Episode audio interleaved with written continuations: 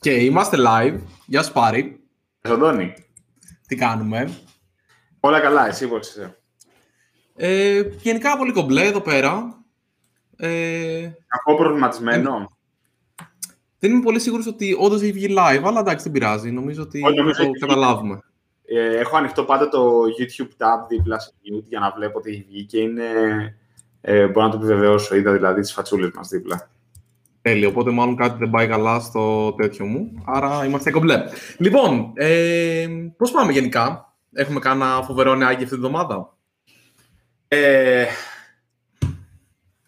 δε, είχα διαβάσει κάτι στο, στο TechCrunch, στο TechCrunch λέω, στο άλλο πώς το λένε, στο Y Combinator, στο Hacker News. Καλά, έχω τρελό brain fog αυτή τη στιγμή. Ε, αλλά δεν το, δεν το θυμάμαι. Πάντως, α, το έχασα. Ήταν ένα άρθρο πολύ ενδιαφέρον, το οποίο του GitHub ήταν άρθρο κάποιο άλλο, δεν θυμάμαι. Σχολίαζε αυτή την τάση που υπάρχει, ρε παιδί μου, πλέον, ε, να, σαν déjà vu από το πρώτο μας επεισόδιο, να πηγαίνουν από open source licenses σε single source, κάπως έτσι το έλεγε. Και, Open Core. Open core, μπράβο, αυτό το πράγμα και γενικά το, το shared source, ότι ναι, μεν ρε παιδί μου, εγώ. Και για αυτή τη διαφορά, ρε παιδί μου, το, το ότι έχεις τον κώδικά σου available κάπου, αυτό δεν το κάνει αυτομάτως open source, αλλά το open source και το free software είναι ένα ολόκληρο μοντέλο, ας πούμε, και δεν απλά είναι ο κώδικας διαθέσιμος. Και ήταν τέλος πάντων έτσι ένα ενδιαφέρον άρθρο. Ε, αυτό. Εγώ μπορώ να μοιραστώ ότι έχω και μια μπύρα εδώ έτσι να μου κάνει παρέα. Και, και εγώ χρειαζόμουν οπωσδήποτε μπύρα αυτή την ε, Παρασκευή. Βασικά ήθελα πάρα μα πάρα πολύ. Ήμουν στο γραφείο, ξέρω εγώ, εκεί πέρα κατά τις 5-5.30 και ήθελα τόσο πολύ να πάω απλά να βρω ένα μαγαζί να μπω μέσα να πιω μια μπύρα, ρε παιδί μου. Ρε φίλε. Δηλαδή, Σου έχω πει- το έχω πει από προηγούμενη φορά, δηλαδή ε, το θέλω, το θέλω εγώ ξεκάθαρα.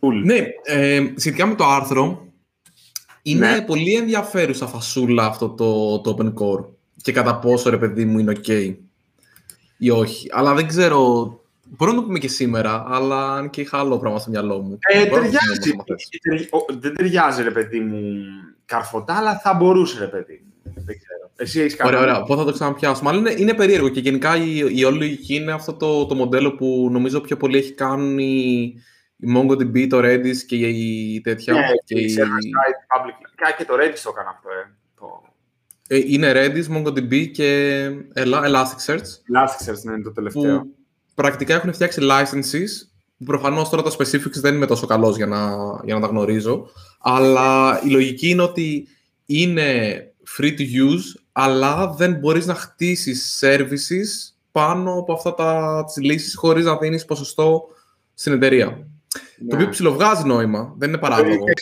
Θα σου πω, εγώ το ακούω από μία πλευρά, από την άλλη μου φαίνεται μαλακία. Δηλαδή, ε, ρε παιδί μου, τι, τι θέλω να πω. Η όλη έννοια του open source ήταν, δεν θυμάμαι αν το είχα διαβάσει, αλλά εγώ το πιστεύω. Είναι να δίνεις μια ελευθερία σε κάποιον. Όταν μετά Σωστό. αρχί... Α, Αυτό είναι το νόημα, δηλαδή. Αυτό είναι το, το, το concept, ρε παιδί μου. Ότι εδώ είμαστε κάποιοι για να συνεργαστούμε και ο καθένας να βγάλει λεφτά με τον δικό του τρόπο μέσα από αυτό. Όταν ξαφνικά αρχίζεις και περιορίζεις. Και αυτό, εγώ θα το πω αυτή τη στιγμή, αυτό που θα πω δεν ξέρω ποιος πιθανό να με ακούει, αλλά θεωρώ ότι το ίδιο μοντέλο είναι και στο GPL επάνω. Δηλαδή, πόσο πιο διαφορετικό είναι αυτό το οποίο κάνει το GPL που σου λέει πώς θα διαχειριστείς μετά εσύ αυτόν τον κώδικα. Δηλαδή, δεν είναι Και τόσο. αυτό είναι λάθος. Α, Όχι, Λάθος. ναι, ναι, ούτε εμένα μου αρέσει. Και εγώ, λα- και εγώ μαλακία το θεωρώ, ρε παιδί μου, αυτό το πράγμα. Ναι. Αλλά δεν, δεν μου βγάζει δηλαδή πολύ νόημα. Αυτά, και αυτά συνήθως να, να σου πω ότι μου βρωμάνε τύπου server-side public, public license. Εγώ κάνω κάτι open source για να μαζέψω κόσμο, έχω φανταστεί πώς θα βγάλω λεφτά και δεν μου βγήκε. Οπότε Και δεν θέλουν τώρα, να βγάλουν οι άλλοι λεφτά από αυτό. οπότε τώρα, σε εσάς που σας βγαίνει, επειδή εγώ σας έφτιαξα, θέλω χαράτσι. Και το θεωρώ μαλακία, δεν ξέρω, δεν, και μικρότητα, δεν μ' αρέσει. Δεν έχω κανένα πρόβλημα να το να χρεώνεις για software και εμείς αυτό κάνουμε και πληρώνω για πολύ. Που βλέπεις που πηγαίνει το θέμα από μόνο του. Ε, πάει προς τα εκεί, οπότε θα βάλω μια άνω τελεία, γιατί νομίζω είναι καλό τέτοιο για το θέμα που θέλω να συζητήσουμε σήμερα. Και θέλω να πω και εγώ, αυτό που ήθελα να πω εγώ για νεάκι, το οποίο ήταν πολύ ενδιαφέρον, ήταν η φάση που έγινε με το GitHub. Το οποίο έγινε λίγο αβαβά, αλλά δεν ξέρω αν είδες ότι είχαν πρόβλημα στο μηχανισμό του authentication και γι' αυτό μας είχαν κάνει, είχαν κάνει όλο τον κόσμο logout πριν από μια δεκαετία μέρες. Α, ναι, ναι, ναι, μου είχε και εμένα. Για πες. Που, αν θυμάμαι σωστά τώρα το, το incident, ε, αυτοί έχουν πάρα πολύ queues από πίσω. Δηλαδή, πρακτικά ένα HTTP request το οποίο σκάει στο, στο frontend τους, δεν yeah. συνεχίζει σαν HTTP request πίσω, αλλά έχουν κάποια σύγχρονα queues τα οποία εξυπηρετούν να ερευνούν τα αιτήματα. Και είχαν ένα πρόβλημα στο routing και μπορεί, ρε παιδί μου, να κάναμε login και δύο και εγώ να παίρνω το δικό σου session εκείνη τη στιγμή και να παίρνω το cookie σου. Και μετά να, να login σαν πάρεις. Λοιπόν, εγώ θα πω ένα anecdote χωρίς παραπάνω, χωρίς καθόλου πληροφορίες για να μην εκθέσω κανέναν. Έχω ακούσει από όταν λέω έγκυρη πήγαινε, έγκυρη, ότι έχει πάει να συνδεθεί στο λογαριασμό του στο web banking και έχει δει λογαριασμό άλλου. Ωρε φίλε. Ναι. Το αφήνω εκεί αυτό. Σκληρό. Πάντως το, το θέμα με το GitHub, εκείνοι είπαν ότι, δεν, ότι κάνανε process όλα τα logs και δεν βρήκανε κανένα session να είχε πέσει αυτό το bug. Πώς, δεν και ξέρω. ότι κάνανε logout το σύμπαν για προληπτικούς λόγους. Αλλά ήταν λίγο scary να σκεφτείς, ρε παιδί μου, ότι... Πάρα Εντάξει. Πάρα Βέβαια, πολύ. εκεί πέρα παίζουν πάρα πολλά για να έχεις πραγματικό ρε παιδί μου leverage. Γιατί το σε ποιον θα έπεφτε ήταν πολύ random. Δεν μπορούσα εγώ να πάω και να το κάνω trigger αυτό σε σένα, για παράδειγμα. Δηλαδή, δεν μπορούσα εγώ να επιτεθώ κάπως και να το χρησιμοποιήσω. Αλλά μπορεί εγώ να έμπαινα και να βλέπα. ή κάποιος να έμπαινε και να βλέπει το δικό μου GitHub. Ναι. Οκ, δεν... εντάξει, κοίταξε, ναι, οκ, λέω εγώ, σαν Μπάρες, δηλαδή, και άμα δουν τον κώδικά μου, δεν, δεν με πειράζει και τόσο, αλλά... Υπά... ε, α, όχι, αυτό α, άλλο εγώ, αυτό δεν, δεν μπορώ εγώ να είμαι ρε παιδί μου το μέτρο σύγκρισης, δηλαδή προφανώς υπάρχουν πολύ σοβαρά μυστικά εκεί πέρα. Ε, το ότι για μένα είναι διαχειρίσιμο, ναι, φαντάζομαι ότι το eFood δεν είναι διαχειρίσιμο. Καλά, και για πιο μεγάλα. Δηλαδή, ναι, υπάρχουν οργανισμοί πλέον στο GitHub που πλέον έχουν το enterprise πακέτο, αλλά το, το hosted, το SaaS, το οποίο εντάξει, είναι μεγάλοι οργανισμοί πλέον, δεν είναι μαγαζάκια. Ναι. Wow. Ναι, αυτό Περίεργο. Έγινε λίγο αβαβά. Εντάξει, σίγουρα ψηλεπίτηδες, ρε παιδί μου, να...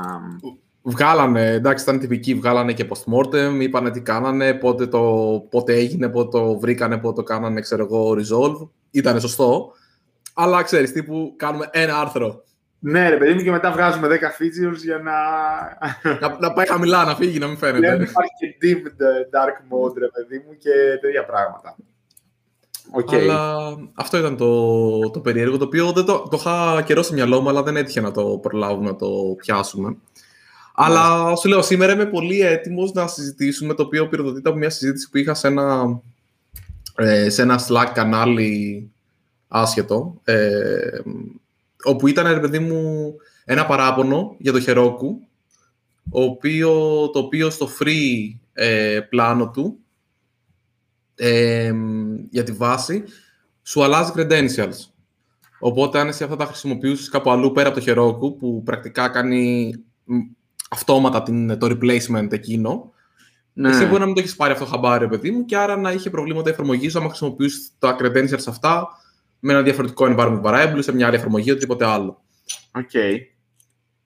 Και γενικά με ενοχλεί όταν. Ε, με ενοχλεί. Δεν συμφωνώ απόλυτα όταν, ρε παιδί μου, άνθρωποι εκμεταλλεύονται ένα free προϊόν και περιμένουν από αυτό ε, να είναι πάντα αξιόπιστο στο 100%. Και η συζήτηση εδώ πέρα είναι, ρε παιδί μου, γιατί μια εταιρεία δίνει ένα free προϊόν αν δεν είναι τέλειο. Δηλαδή, για παράδειγμα, στο, στο Page Heroku δεν στο κάνει αυτό. Ίσως δίνει πολύ καλό notice από πριν κλπ. Δεν το κάνει, ρε παιδί μου, πολύ πιο οργανωμένα. Αλλά και από την άλλη, ξέρεις, σου δίνει κάποια γκαραντή, σου λέει προφανώς όχι με πολύ ξεκάθαρο τρόπο ότι θα γίνει αυτό. Και δεν θέλω να μείνουμε στο παράδειγμα αυτό, δεν είναι το παράδειγμα, ρε παιδί μου, το, το σημαντικό. Αλλά πώς μπορείς, ρε παιδί μου, να βασιστείς σε free software και πόσο μια εταιρεία μπορεί να δίνει free software, αλλά αυτό να το κάνει με τρόπο το ο οποίος να βγάζει νόημα. Οκ. Λοιπόν, να σου πω καταρχάς, ε, την, ε, ε, έχω κάνει μια πορεία εγώ σε αυτό. Έχω διανύσει μια τροχιά που στην αρχή ήθελα τα πάντα να είναι τζάμπα. Δηλαδή, Τα πάντα. ρε παιδί μου, θυμάμαι να μου λένε, έλα, πάμε να χρησιμοποιήσουμε WhatsApp. Και εγώ να λέω, τι, δίνω ένα δολάριο το χρόνο; Fuck you. με τίποτα. Ένα ολόκληρο δολάριο. Αυτό έχει γίνει, έχει γίνει με το WhatsApp, επί συγκεκριμένου δηλαδή. Ε, Παρ' όλα αυτά τώρα, οριακά δεν νιώθω ασφάλεια άμα δεν πληρώνω για αυτό το οποίο ε, παίρνω. Σαν εταιρεία μιλάω. Εντάξει, και σαν ιδιώτη, απλά σαν, σαν εταιρεία είναι και εξή κάπως διαφορετικά όταν κάτι είναι για επαγγελματικό σκοπό. Ε, όχι, δεν μπορείς να βασιστείς σε ένα δωρεάν προϊόν. Προφανώς και δεν μπορείς να βασιστείς. Δηλαδή, μια εταιρεία παρέχει, παρέχει υπηρεσίες για να βγάζει κέρδος. Τα εσοδα πρέπει να είναι μεγαλύτερα από τα έξοδα. Εσύ όχι απλά δεν συνδράμεις αυτό όταν χρησιμοποιείς κάτι δωρεάν, δημιουργείς στην ουσία κρατά αντίβαρο. Τι λόγο έχει μια εταιρεία να δώσει ένα δωρεάν προϊόν, ε, marketing, να σε κάνει να πληρώσεις. Δεν υπάρχει κανένας άλλος λόγος. Και δύο λόγοι υπάρχουν. Υπάρχει άλλος ένας λόγος. Ή να κάνει κάποιον άλλο να πληρώσει με τη δικιά σου δωρεάν χρήση. Αυτό. Δηλαδή, πρακτικά ή πρέπει να, να είσαι το προϊόν, τύπου βλέπε Google. Ναι. OK, okay, πάω εγώ ψάχνω, έχω την καλύτερη δυνατή αναζήτηση στον κόσμο, μπλα μπλα, και μου δίνει διαφημίσεις. Ναι. Ε, 100%. Οπότε, όχι, δεν, δεν μπορείς να βασιστείς, δεν μπορείς να σου πω τι, τι παράπονα μπορείς να έχεις. Δηλαδή, ρε παιδί μου, αν σου πει, OK, στους free χρήστες δεν κάνω hash τα passwords και θα τα πάρουν θα τα πάρουνε. Εντάξει, OK, okay, ξεφτίλα. Περίμενε. Όταν... Δεν μιλάω για αυτό, μιλάω ρε παιδί μου ότι αναγκαστικά. Παράδειγμα ήταν αυτό. Θεωρώ ότι ένα δωρεάν προϊόν σε σχέση. Δηλαδή, ωραία, ας χωρίσουμε δύο περιπτώσεις. Υπάρχει, όπως μας λέει και ο Εφα Δαμάκη, If the product is free, you are the product, το οποίο είναι η περίπτωση της Google. Οπότε αυτό είναι το ένα κομμάτι, το αφήνω λίγο στο, στο πλάι. Γιατί πρακτικά εκεί πέρα το free προϊόν είναι το, το ακέραιο προϊόν, ρε παιδί μου, που ο άλλος θέλει να, να αγοράσεις. Ωραία. Να. Και πάμε στη λύση, ρε παιδί μου, του free μοντέλου, που σημαίνει ότι ξεκινάς με κάτι free και μετά πληρώνεις τύπου Heroku, τύπου Sourceler, όχι αν και τώρα δεν είναι free, ρε παιδί μου, ήταν τέτοιο. Ναι. Άρα λοιπόν υπάρχει φάση που λέει ότι ξεκινάς με ένα free μοντέλο, αναγκαστικά ο άλλος θα κάνει ό,τι περισσότερο μπορεί ώστε να σώσει τα χρήματά του. Δηλαδή, για παράδειγμα, εμείς μετά το trial σβήναμε τα projects. Σωστά. Αν και δεν το πολύ κάναμε πάντα, ρε παιδί μου. Το κάναμε ανάλογα το τσανάκι μας. Αλλά είχαμε, ρε παιδί μου, εκεί πέρα κάτι το οποίο έλεγε ότι ξέρεις τι, σε 30 μέρες, δεν θυμάμαι σε πόσο, σε, σε 9 μέρες, θα σβηστεί το project σου. Ώστε αν εμείς, ρε παιδί μου, είχαμε ένα θέμα κάποια στιγμή και έπρεπε να καθαρίσουμε projects ή μας δημιουργούσε πρόβλημα, να μπορούμε να τα καθαρίσουμε. Ε, πρώτα απ' όλα 100%. Κατά δεύτερον, ε, αυτό, δεν, ξέρω, δεν ξέρω πώς να το πω διαφορετικά. Πρέπει να σκεφτείς το λόγο για τον οποίο κάτι είναι δωρεάν. Κάπου άκουσα τώρα ότι το... Α, μπράβο, μου έχεις στείλει. Ε, πρέπει, να απαντήσω αυτό το email. Τέλος πάντων. μου έχεις στείλει ένα. Ε, εντάξει, αυτή η εβδομάδα ήταν ε, και η προηγούμενη μαδαφάκα. Μου έχεις στείλει ένας ε, τέλος πάντων κοινός μας γνωστός ένα email για να με ρωτήσεις λίγο κάποια πράγματα για το One Password. Γιατί αν κατάλαβα καλά το Last Pass ή κάποιο free πλάνο και το Shootare. Ναι κάτι τέτοιο, τέλος πάντων. Το είναι, είναι πολύ τίμια ερώτηση, επειδή μου λες: OK, δηλαδή, εγώ είχα κάτι δωρεάν. Πλέον αυτή αλλάζω το τιμολογιακό του μοντέλο και OK, έρχεται η ώρα να κάνω μια άλλη επιλογή, δεν συζητάμε γι' αυτό. Αλλά εγώ δεν, δεν θα βασιζώ. Λοιπόν, έχοντας και τη γνώση από το Sourceler, εγώ δεν θα βασιζόμουν σε δωρεάν προϊόν με την καμία. Γιατί, ναι. εμείς, εμείς γιατί είχαμε δωρεάν το Sourceler, γιατί θέλαμε να έχουμε χρήστες. Και γιατί μας ήταν. Και... Εντάξει, κοίταξε, εμείς βάλαμε τιμή πρώτη φορά. Ε, ήμουνα στο Cambridge όταν βγάλαμε το, το πρώτο, θυμάμαι σαν χθες. Και ήταν Δεκέμβρη του 2013. Λοιπόν. Με πέθανε. Θα πω ότι συμφωνώ. Ε, ναι, ναι, ναι, ναι. Δεκέμβρη του 2013 ήταν νομίζω που το βγάλαμε και Φλεβάρι ήταν νομίζω το πρώτο subscription, αν θυμάμαι καλά. Okay. Λοιπόν, ε, ο λόγος που το κάναμε το, τόσο αργά, βασικά και αργήσαμε να το κάνουμε, γιατί είχαμε ξεκινήσει το Sourceler ήδη δύο χρόνια πριν, ήταν επειδή φοβόμασταν λίγο να ζητήσουμε λεφτά. Οπότε υπάρχουν εταιρείες που το έχουν αυτό. Λένε κάτσε να μαζέψω χρήστε, να μαζέψω λεφτά που θα έρθει. Αν και νομίζω ότι αυτό έχει αρχίσει να ξεφτίζει τώρα. Δηλαδή, mm-hmm. εμείς νομίζω ζήσαμε λίγο το κρεσέντο και την εκπνοή του το ίντερνετ είναι τζάμπα. Ναι, το οποίο είναι κα- κακό κατά τη γνώμη μου. Παρα, αλλά... Παραλογισμός είναι, γιατί το έχω ακούσει πολλές φορές ότι Κάτσε ρε φίλε, ποιος θα σου δώσει 10 δολάρια το μήνα, ο σερβερ στην Digital Ocean κοστίζει 5, δηλαδή εσχοδοκέρδια. Το, το έχουμε ακούσει αυτό, απλά δεν σκέφτεται ρε παιδί μου, όπως λέει ρε παιδί μου και ο, και ο Κωνσταντίνος, ότι υπάρχουν developers πίσω που πρέπει να το υποστηρίξουν όλα αυτά, υπάρχουν σοβαρά κόστη. Mm-hmm. Λοιπόν, οπότε, εσύ το είσαι δωρεάν, είτε επειδή φοβάσαι να ζητήσεις χρήματα, έχει γίνει αυτό δηλαδή και έχει υπάρξει μέρος του startup hype που ζήσαμε εκεί στο 2010 και, είτε επειδή θέλεις να προσελκύσεις, το οποίο είναι fair έχεις ένα trial, ρε παιδί Αλλά εντάξει, αυτό είναι το trial, ας το πούμε. είτε επειδή μαζεύεις emails και θες να δώσεις κάποιο κίνητρο, είτε επειδή αυτά είναι δεδομένα για να πουλήσεις κάπου αλλού. Οπότε, εγώ οριακά δεν θα είχα απαιτήσεις από δωρεάν προϊόν. Είναι ένας από τους λόγους, και το λέω σοβαρά δηλαδή, γιατί το σκεφτόμουν και λέω, οκ, τώρα που μπορώ, θέλω να φύγω από το Gmail. Δεν θέλω για το προσωπικό μου. Ε, εκεί όμως πας πάλι στο άλλο, ρε παιδί. Δηλαδή, προσπαθώ να φύγω από τη συζήτηση του δωρεάν προϊόντος ναι. επειδή πληρώνεις με κάτι άλλο και πιο ναι. πολύ στο. Ναι, αλλά έχω πολύ λιγότερο έλεγχο. Πρόσεξε εκεί. Έχω πολύ λιγότερο έλεγχο στο πώς θα πάει η business του Gmail. Δηλαδή, αν αύριο η Google αποφασίσει ότι. Ρε παιδί μου, τι γίνεται. Το θέμα είναι ο άλλος, άμα δεν τον πληρώνεις, θα εξερευνήσει όλες τις πιθανές μεθόδους μπορεί αυτό να είναι ότι θα δώσω όλα στα δεδομένα. Που δεν λέω ότι θα κάνει αυτό το πράγμα η Google, γιατί τώρα εντάξει έχει υπάρξει ένα backlash. Θα προσέξει. Μπορεί να είναι το οτιδήποτε. Αλλά εγώ δεν νιώθω. Δεν νιώθω πολύ. Για, για πολλούς λόγους. Αλλά ένας είναι και το ότι. Ε, για παράδειγμα, το. Πω μαλάκα, μιλάω, πολύ μιλάω. Ε, πάρε για παράδειγμα το. Πώς το λέγανε. Έχει, έχει βγάλει 200 chat πράγματα η Google. Δεν της αρέσει. Mm-hmm. άκυρο. Ναι, OK. Okay δεν ξέρω τι αξιοπιστία μπορείς να έχεις. Χρησιμοποιήσεις κανένα δωρεάν προϊόν. Έτσι, για να κάνω λίγο μόκο.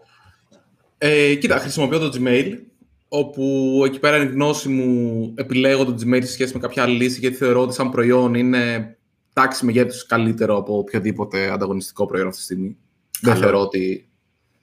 Δηλαδή, όπως για παράδειγμα, έχουμε και Gmail ε, και για τα εταιρικά emails και αυτά δεν, δεν μπορώ να φανταστώ κάποιο comparison. Δηλαδή, είπαμε να, να, να είμαστε cool και hipster και τέτοια και πήραμε και το here for work, αλλά ήταν χάλια.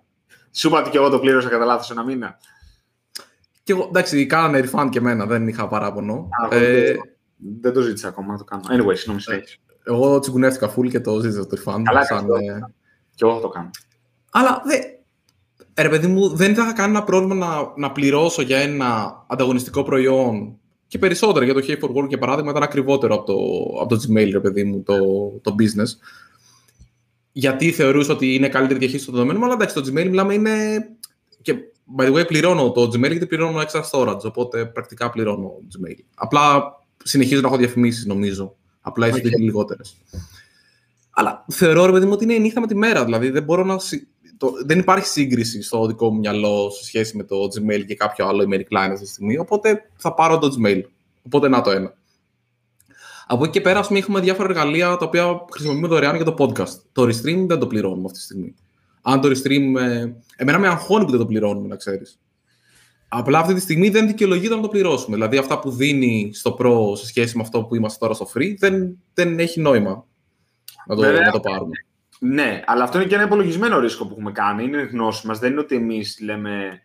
Ναι, αν χρειαστεί να το πληρώσουμε, ρε παιδί μου, το restream.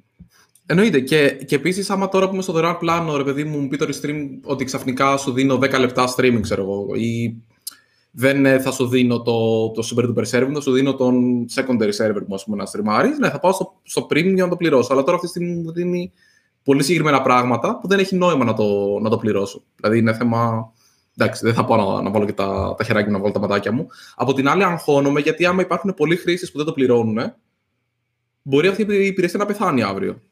Ναι, αλλά φαντάζομαι να το μάθουμε μια μέρα πριν, ρε παιδί μου, κόψει το free. Να βάλουμε GG ή κάτι άλλο. Ναι, δηλαδή αυτή τη στιγμή όμως δεν είναι core business που δεν έχω βασιστεί, ρε παιδί μου, πάνω σε αυτό. Ούτε έχω. Και η πλατφόρμα που χρησιμοποιούμε για το streaming είναι το, το Twitch, είναι το YouTube, είναι το Twitter. Οπότε πρακτικά δεν έχουμε ε, οι, αυτοί που έρχονται για να μας δούνε δεν θα μας ψάξουν στο restream, οπότε δεν είναι κάτι το οποίο ρε παιδί μου δεν μπορεί να αλλάχθει εύκολα. Άρα λοιπόν το ρίσκο μου εκεί πέρα είναι πολύ πιο μικρό. Ξέρεις τι με έχει προβληματίσει; Έχω ακούσει επιχειρηματίες να ψάχνουν δωρεάν λύσεις. Αυτό είναι πολύ αγχωτικό που δεν μπορούσα να κάνω. Δηλαδή έχει τύχει να μου πούνε για email τι κάνεις; Και του λέω Google. Και πόσα δίνεις, ξέρω εγώ, του λέω 6 ευρώ το μήνα να θέσεις. Τι! 60 ευρώ το χρόνο! Τι ξέρω. Ε, ψάξε δωρεάν λύσεις, αλλά να ξέρεις ότι αυτό έχει ένα, έχει ένα ρίσκο εκεί πέρα. Εκείνη τη στιγμή είσαι πρόβλημα για τον άλλο. Δηλαδή, άμα αυτή τη στιγμή το restream ενδεχομένως υπερφορτωθεί, μπορεί να μας κόψει το stream. Ελπίζω να μην το κάνει. άμα ακούτε, αλλά. Να πω, ξέρεις τι, το να, μη θέλεις να δώσεις λεφτά, πρέπει να το σκεφτείς και από την... Ο λόγος για τον οποίο εσύ δεν θέλεις να δώσεις λεφτά είναι αντίστοιχα και ο λόγος που θέλει να πάρει λεφτά η άλλη πλευρά. Δηλαδή έχουμε και οι δύο να τρέξουμε μια ζωή. Είτε είμαστε εταιρεία, είτε είμαστε άτομα, έχουμε να τρέξουμε όμως κάποιες διαδικασίες. Αυτές, έτσι όπως λειτουργεί ρε παιδί μου η ανθρώπινη κοινωνία ύστερα από όλα αυτά τα χρόνια, είναι με, αυτό το, με αυτή τη συναλλαγματική ας το πούμε, ιδιότητα, που, συναλλακτική ιδιότητα στο πούμε, που έχει το, το χρήμα. Αν, δηλαδή ο άλλος, ποιο είναι το κίνητρό του να στο δίνει ένα δωρεάν; Είναι, είναι πρόβλημα και γενικά πρέπει να καταλάβεις ότι είναι ένα stepping stone το δωρεάν. Δηλαδή, άμα ρε παιδί μου, εμείς ε, γίνουμε ποτέ σοβαρό podcast, όχι, ναι. δεν είμαστε, αλλά ξέρεις πιο σοβαρό, πιο ρε παιδί μου, οργανωμένο. Προφανώς και θα πάμε στο πληρωτέο stream για να βάλουμε και τα δικά μας γραφικά από πίσω και να βάλουμε δεν ξέρω και εγώ τι άλλο μαζί και να είμαστε σίγουροι. Αλλά δεν θα έστεινα ρε παιδί μου. Άμα κάναμε ένα training, δεν θα το έκανα στο stream. Ή θα το πλήρωνα το stream για να το κάνω. Ναι. Δηλαδή είναι τέτοια πράγματα, ρε Αυτό είναι το, το σημαντικό. Και νομίζω εκεί πέρα έχει κάνει πάρα πολύ κακό το ότι το ίντερνετ επειδή έχει πάρα, πάρα πολύ καλά economies of scale, δηλαδή ε, πρακτικά φτάνει σε ένα σημείο ώστε το development να είναι fixed cost και όχι ε, κόστος το οποίο μεγαλώνει ανάλογα με το πόσο μεγαλώνει η χρήση υπηρεσίας. Άρα λοιπόν το μεγαλύτερο μέρος ανάπτυξης ενός προϊόντος είναι σταθερό, το οποίο δεν είναι, δεν είναι απαραίτητα αλήθεια, αλλά υπάρχει αυτή η κακή φήμη, ρε παιδί μου, το οποίο δεν πολύ ισχύει στην πραγματικότητα. Μετά πάει ο άλλος και σου λέει ότι εγώ θα το δίνω δωρεάν για να αυξήσω user base, για να μπορέσω μετά να κάνω convert το μεγάλο user base σε paid. Είναι και αυτό ρε παιδί μου δημιουργεί πρόβλημα γιατί πας, πάνε εταιρείες και σηκώνουν λεφτά, τα καίνε και κλείνουν. Mm. Και αυτό δεν δίνει πάρα πολύ χώρο σε εταιρείες να μπορέσουν να χρεώσουν. Γιατί ο άλλος πάει και το βρίσκει δωρεάν και έχει και παράπονο μετά. Δηλαδή έχει ρε παιδί μου τον αντίλογο. Δεν, έχει, τύπου... δεν έχει νόημα. Να σου πω, τι χρησιμοποιείς κάποιο DNS ε, δωρεάν ή έχεις το provider σου; Εννοείς ε, DNS για να... Ενώ Cloudflare 1.1.1.8.8.8 χρησιμοποιείς κάτι τέτοιο ή έχεις του provider; χρησιμοποιώ Google και Cloudflare. Δεν θεωρώ ότι το provider μου είναι σοβαρή γενικά. Για παράδειγμα, εγώ χρησιμοποιώ το provider. Γιατί ναι. δεν μπορώ να καταλάβω γιατί να μου δώσουν δωρεάν DNS. I don't get it. Υπάρχουν δύο λόγοι. Ο ένας λόγος είναι η Google, η οποία το κάνει για τους γνωστούς λόγους του ότι θέλω να ξέρω το traffic του ίντερνετ τι παίζει. I'm out. Ωραία. Και ο άλλος είναι η Cloudflare, η οποία, ρε παιδί μου, αυτή τη στιγμή πάει να κάνει position σαν ένα privacy first, ας πούμε, internet, bla bla bla και decentralized, όπου σου δίνει, ρε παιδί μου, επειδή της είναι φθηνό, γιατί το κάνει ουσιαστικά αυτό το πράγμα σαν υπηρεσία για τους πελάτες της, σου δίνει και ένα δωρεάν ρε παιδί μου πράγμα να κάνεις query για να βρίσκεις domains. Πόσο φθηνό είναι τώρα να είσαι ένα DNS server για όλο τον κόσμο; Δεν ξέρω. Ε, δεν ξέρω. Μου ακούγεται ε, σκέψου ότι για κάθε DNS query πρέπει να πας να ανεβείς όλη, τη, όλη την ιεραρχία. Δηλαδή... Ε, αυτοί έχουν super caching, ρε. Το, στο DNS query αυτοί έχουν super caching. Δηλαδή έχουν... Αλλά σίγουρα. Σίγουρα έχουν, έχουν καταπληκτικό casting. Αλλά είναι μια περίπλοκη διαδικασία. Δεν, δεν μπορώ να δω γιατί κάποιος μου την δώσει δωρεάν. Δηλαδή τον ISP μου τον πληρώνω. Σκέφτομαι ότι ενδεχομένως η Cloudflare έχει πάρα μα πάρα πολλούς name servers που ήδη χωστάρουν ένα μεγάλο μέρος των domains. Δηλαδή παίζει αυτή τη στιγμή η Cloudflare να έχει ένα τρελό ποσοστό της τάξης στο 5% του ίντερνετ. Αυτό είναι όντω τρελό. Το οποίο προφανώς κάποιος τώρα θα βγει και θα πει ότι λέω μπαρούφες, γιατί δεν έχω ιδέα πώς είναι το πραγματικό ποσοστό. αλλά μπορεί να είναι τόσο μεγάλο αυτή τη στιγμή το ποσοστό της Cloudflare. Ξέρεις τι με έχει απασχολήσει στο πλαίσιο του δωρεάν software; Μερικές φορές που δεν έχω επιλογή να πληρώσω. Δηλαδή, browser. Δηλαδή το σκέφτομαι. Έχω ένα browser επειδή μου δωρεάν. Πολύ ωραία, μ' αρέσει. Τώρα, για παράδειγμα, εγώ από το Brave μέσα. Κι εγώ, αλλά έχω κλείσει τα ads. Ναι, ναι, δεν, ναι, δεν το έχω ανοίξει καν. Δεν ξέρω καν γιατί και πώς το έκανες αυτό. Ανοίγουν αυτόματα τα notifications, το βρήκα, και μετά τα κλείνεις. Δεν θέλω notifications. Οπότε δεν θέλω και ads κατά επέκταση. Λοιπόν, για παράδειγμα το σκέφτομαι, ο Brave πώς βγάζει ή θα βγάζει λεφτά; Ε, ε, έχει, άμα το σκεφτείς, επειδή είναι προγραμματιστικά, έχει πολύ έλεγχο σε αυτά που κάνω. Εντάξει, τον εμπιστεύομαι, ρε παιδί μου, γενικά. Δηλαδή αυτό είναι το, αυτό είναι το point. Και Η αλήθεια είναι ότι μόλις βγάλει το search engine του, εγώ θα το δοκιμάσω και άμα είναι καλό, σκέφτομαι και να το πληρώσω. Να σου πω την αλήθεια.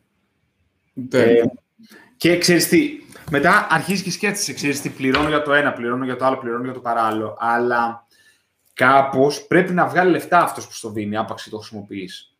Οπότε, άπαξ και μπορείς να κάνεις αυτή την επιλογή. Γιατί, να σου πω κάτι, είναι. Ρε παιδί μου, να σου πω κάτι. Εγώ αυτή τη στιγμή φέτος δίνω 100 δολάρια το χρόνο για το Hey. Μμμ. Δεν είναι λίγα λεφτά για το email. 99. 99. Δεν είναι λίγα λεφτά. Και το σκέφτηκα πριν το κάνω. Και είναι πολύ κατανοητό κάποιος, ένας φοιτητής για παράδειγμα, ή ένας εργαζόμενος που έχει α, α, άλλο μισθό οτιδήποτε. Δεν, να μην μπορεί να το κάνει. Μπορεί και εγώ να μην μπορώ να το κάνω αύριο. Δεν λέω τέτοιο, Όχι. δεν λέω μην το κάνεις. Ναι.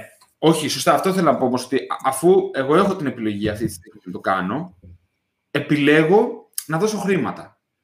Βέβαια, κανένας δεν σου λέει ότι και άπαξ και εσύ πληρώνεις κάποιον, δεν θα σου φερθεί άσχημα. Έχουν γίνει Δεν, τέτοια δεν πάω πράγματα. εκεί. Αλλά Προφανώς. μειώνεις, μειώ, μειώνεις τα κίνητρα γι' αυτό. Και είσαι και πελάτης του. Δηλαδή, εκείνη τη στιγμή, ρε παιδί μου, επιλέγεις μια εταιρεία γιατί είναι καλή στους πελάτες της. Δεν μπορείς όμως να έχεις την ίδια απέτηση από μια εταιρεία που σου δίνει κάτι δωρεάν. Το οποίο βέβαια είναι λάθος και της εταιρείας έτσι, γιατί εκείνη επιλέγει να σου δίνει δωρεάν για τους δικούς του λόγους. Ξέρεις, θυμάμαι το Sourceler. Πριν το κάνουμε paid only, που είναι η καλύτερη επιλογή που έχουμε κάνει σαν εταιρεία. Η καλύτερη επιλογή. Θυμάμαι πόσο δύσκολο ήταν να εξυπηρετήσουμε καλά τους πελάτες όταν είχαμε όλη αυτή τη σωρία των δωρεάν χρηστών. Δηλαδή, γεμίζαν οι δίσκοι, εμ, πανικός, support requests ε, από χρήστες που χρησιμο- το χρησιμοποιούσαν 1,5 χρόνο και δεν πλήρωναν. Εμ, τρελά πράγματα. Είναι απίστευτα δύσκολο, γιατί άπαξ και να, ένα καλό ποσοστό επιπληρωμή προς δωρεάν, άμα δίνεις freemium, είναι 1%. Είναι καλό. Ναι. 1%. Μιλάμε τώρα σε scale. 5% Είναι πρόβλημα. Νομίζω είχα βρει. Βέβαια- Πες. Όχι τίποτα. Ήθελα να, να το δέσω αυτό και με αυτό που είπες λίγο πιο πριν και που είχε πει και ο Μαρτσέλο πιο πριν σε ένα σχόλιο που λέει ρε παιδί μου ότι στο τέλος όμως καταλήγεις να έχεις, ξέρω εγώ, 50 διαφορετικά streaming services. OK, το καταλαβαίνω αυτό ρε παιδί μου, αλλά άμα τα χρειάζεσαι να τα έχεις. Δηλαδή, άμα θες 50 streaming services, πλήρωνε 50 streaming services. Δηλαδή, εγώ αυτή τη στιγμή έχω και το Spotify πληρώνω και το Netflix. Ευελπιστώ να πληρώσω και Disney Plus, αλλά η Disney δεν θέλει τα λεφτά μου ακόμα για κάποιο περίεργο λόγο. By the way, εγώ και έχω αρχίσει να σκέφτομαι να κόψω κάποια stream. Δηλαδή τους στυλ. Δεν βλέπω. Καλά, ειδικά αυτόν τον καιρό δεν βλέπω συχνά. Κοίταξε, να είμαι ειλικρινής. Ε, εγώ χρησιμοποιώ το Netflix της αδερφής μου. Δεν έχω δικό μου. Άρα. ε, ε, διαφωνώ. Ρε, εσύ να σου πω και το Netflix σου του δίνει αυτή τη δυνατότητα. Σου λέει ότι αν πληρώνεις το πλάνο τάδε, έχει κόψω, ε, λέμε. τόσο οθόνες. Θα το λένε. κόψουν. Ναι. Λένε κάπως θα το βρίσκουν άμα είναι shared accounts και επειδή δεν επιτρέπεται, αλλά το είχαν αφήσει, ας το πούμε έτσι. Μα το family account είναι family account ούτως ή άλλως, ρε. Δηλαδή, όχι το, το Δεν scale λέει upload. family account, λέει συσκευές. Ναι, αλλά σου λέει για concurrent streaming. Είναι, τέλος πάντων, δεν έχει πολύ σημασία. Ε, φαντάζομαι όλοι έχουν family Ναι, accounts. ναι, άμα δεις το... Ναι, επειδή υπάρχει, άμα το ψάξεις, λέει ότι είναι για ένα household. Αυτά. Εντάξει, το definition του household μπορεί να είναι λίγο πιο Ναι, ευρύ. OK. Remote οικογένεια. Αλλά δεν νομίζω... Είπανε μάλλον ότι θα το κόψουν δυστυχώς αυτό. Ναι, ισχύει αυτό ότι πληρώνεις, ρε παιδί μου. Ε, και, α, ωραία, εγώ θα σχολιάσω και αυτό το οποίο λέει ο Μαρτσέλο. Ε, εγώ μέχρι τότε πήγαινα βίντεο κλαμπ. Γούσταρα. Θα, έκλεισε βέβαια, αλλά μου άρεσε γιατί πήγαινα. Και έξι, η ποιότητα είναι αλλού από το Blu-ray. Να το πω αυτό. Η ποιότητα είναι αλλού από το Blu-ray. Βαριέμαι. Ε, ε, Βέβαια. εγώ ο, δεν, δεν με πειράζει να πληρώνω. Δηλαδή, για παράδειγμα, πλέον ε, ταινίες ε, ε, τις αγοράζω, δεν τις νοικιάζω καν. Δηλαδή, που εγώ iTunes. αγοράζω ταινίες από την Google. Ναι, Α, ναι, οκ. ναι. Όχι iTunes, τις αγοράζω από την Google γιατί γενικά δεν θέλω να κάνω vendor login σε μόνο Apple συσκευές για να βλέπω τις ταινίες μου. Οπότε η μόνη μου επιλογή είναι η Google. Εγώ, Ενώ, και ρε εγώ- παιδί μου, αλλά αγοράζω physical, αγοράζω Blu-ray πλέον. δεν έχω, δεν έχω συσκευή να τα παίξω αυτά τα πράγματα. Και θέλω να πατήσω ένα κουμπί και να παίξει. Δεν θέλω να περιμένω. Οπότε. Τέλος πάντων, είναι, είναι θέμα βαρεμάρας. Δηλαδή, εμένα με βολεύει αυτό το πράγμα, αλλά το παίζω και με ένα βίντεο κλαμπ είναι αυτό. Δηλαδή μπαίνω ρε παιδί μου, διαλέγω την ταινία, την αγοράζω. Ε, και ξενερώνω πάρα πολύ. Ο μόνος τρόπος για να κατεβάσω ταινίες γενικά ε, σπασμένες και πειρατικές ή σειρές είναι να μην είναι διαθέσιμες με κάποιον paid τρόπο σε μένα. Εκεί πέρα μιλάμε παθαίνω εγκεφαλικό. Ναι. Το ίδιο και εγώ. Και αυτό είναι και κάτι άλλο το οποίο, το οποίο πιστεύω ότι είναι πάρα πολύ σημαντικό. Αλλά τέλος πάντων, θα ανοίξουμε σε, κάποιο, σε κάποια άλλη φάση το πόσο σημαντικό είναι να, να πληρώνεις, ρε παιδί μου, ε, για τις ταινίες, τη μουσική που ακούς, όλα αυτά. Γιατί ρε παιδί μου και αυτοί οι, οι καλλιτέχνες που δεν είναι μόνο ο καλλιτέχνη που βλέπεις, δηλαδή δεν είναι μόνο ο ηθοποιός ή ο τραγουδιστής που ακούσει οτιδήποτε. Είναι ένα ολόκληρο. Είναι μια ολόκληρη αγορά από πίσω. Υπάρχουν ηχολήπτε, κάμεραμάν, όλοι αυτοί πρέπει να υποστηριχθούν. Γιατί Έχω ακούσει πολλές φορές, ξέρεις, και ανθρώπους να λένε ότι άσυγα μην υποστηρίξω, ξέρω εγώ, τη χύψη μεγάλη εταιρεία που υπάρχουν δύο απαντήσεις εκεί. Οκ, okay, αν μιλήσεις με τους καλλιτέχνες, επειδή όντως παίρνουν πολύ μικρό κομμάτι, θα σου πούνε, ε, άμα δεν είσαι τα λεφτά, καλύτερα, ρε παιδί μου, κατέβασέ το. Και το ακούω αυτό. Αλλά αν πας και είσαι τα χρήματα, δεν στηρίζεις μόνο, ρε παιδί μου, τον, τη χύψη πρώτη μούρη. Υποστηρίζεις και όλο το, δηλαδή αυτό είναι το παγόβουνο. Η κορυφή του παγόβουνου που βλέπεις και υποστηρίζεις όλο το παγόβουνο εσύ με τα χρήματά σου εκείνη τη στιγμή. Υπάρχουν άνθρωποι τους οποίους δεν θα δεις ποτέ. Και το, και το ίδιο είναι, να το, για να έρθουμε πίσω στο θέμα, όταν πληρώνεις για μια υπηρεσία ή ένα προϊόν, υποστηρίζεις το μηχανισμό που το χτίζει αυτό. Γιατί να συνεχίσει να το κάνει αυτό, Γιατί και στο τέλος της ημέρας δεν είναι ότι α, εγώ βρήκα αυτό το καπάκι, το πήρα σπίτι τώρα δεν ενοχλώ κανέναν και πράγματα όταν χρησιμοποιείς υπηρεσίες online. Αυτό το πράγμα δουλεύει εκεί. Γι' αυτό και γενικά, ρε παιδί μου, όποτε είναι είτε δωρεάν είτε ε, one-off το payment της υπηρεσίας, εγώ προσπαθώ να βρίσκω υπηρεσίες που δεν έχω ανάγκη να τις χρησιμοποιώ μετά. Δηλαδή, τι εννοώ; Ο password manager μου είναι one-off το payment του. Ναι. Δεν είχα πρόβλημα γιατί σου λέει ότι το storage μου το κάνω σε όποιο Google Drive, ε, Microsoft OneDrive, whatever μου πεις, το κάνω encrypted εκεί και το συγχρονίζομαι εκεί. Άρα πρακτικά εγώ δεν έχω, δεν γκαίω κύκλους σε δικούς του servers για να κάνω host. Άρα είμαι ok να το κάνω one-off. Αν ήταν one-off όμως και εγώ έπρεπε να το χρησιμοποιώ κάθε μήνα και να κάνω sync και να, να. πρέπει να υπάρχει uptime, δεν θα ήθελα να είμαι εκεί πέρα. Δηλαδή, κατάλαβες, πρέπει να βρεις λίγο το, τα κουμπιά αυτά, νομίζω. Να, να βρεις ρε παιδί μου ότι πληρώνεις και ότι ο, ο τελικός πελάτης πληρώνει. Για παράδειγμα, εδώ πέρα μας είπε πριν ο Βίκτορας ότι είχε πέσει η Cloudflare και ένα, και ένα κομμάτι, μάλλον το, το routing της Αθήνας, γιατί έχει servers και στην Αθήνα, ρε παιδί μου, για παράδειγμα, και δεν έπεσε σχεδόν τίποτα στο web. Wow.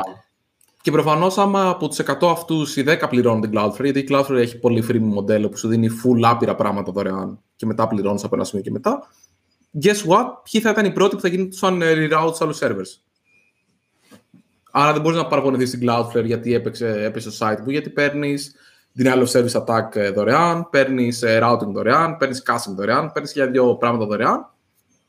Εντάξει, κάποια πρέπει να τα πληρώνεις. Πρέπει να είσαι premium, αν θες, να, να, να είσαι στους πρώτους. Πάρε και αυτό το δικαίωμα να είσαι ο πρώτος που θα γίνει recover. Νομίζω επίσης ότι και εδώ άξιζε να γίνει και ένας διαχωρισμός μεταξύ προϊόντων ε, του στυλ ε, commodity, πώς να το πω, να, αυτό εδώ το πανί, και ε, υπηρεσιών.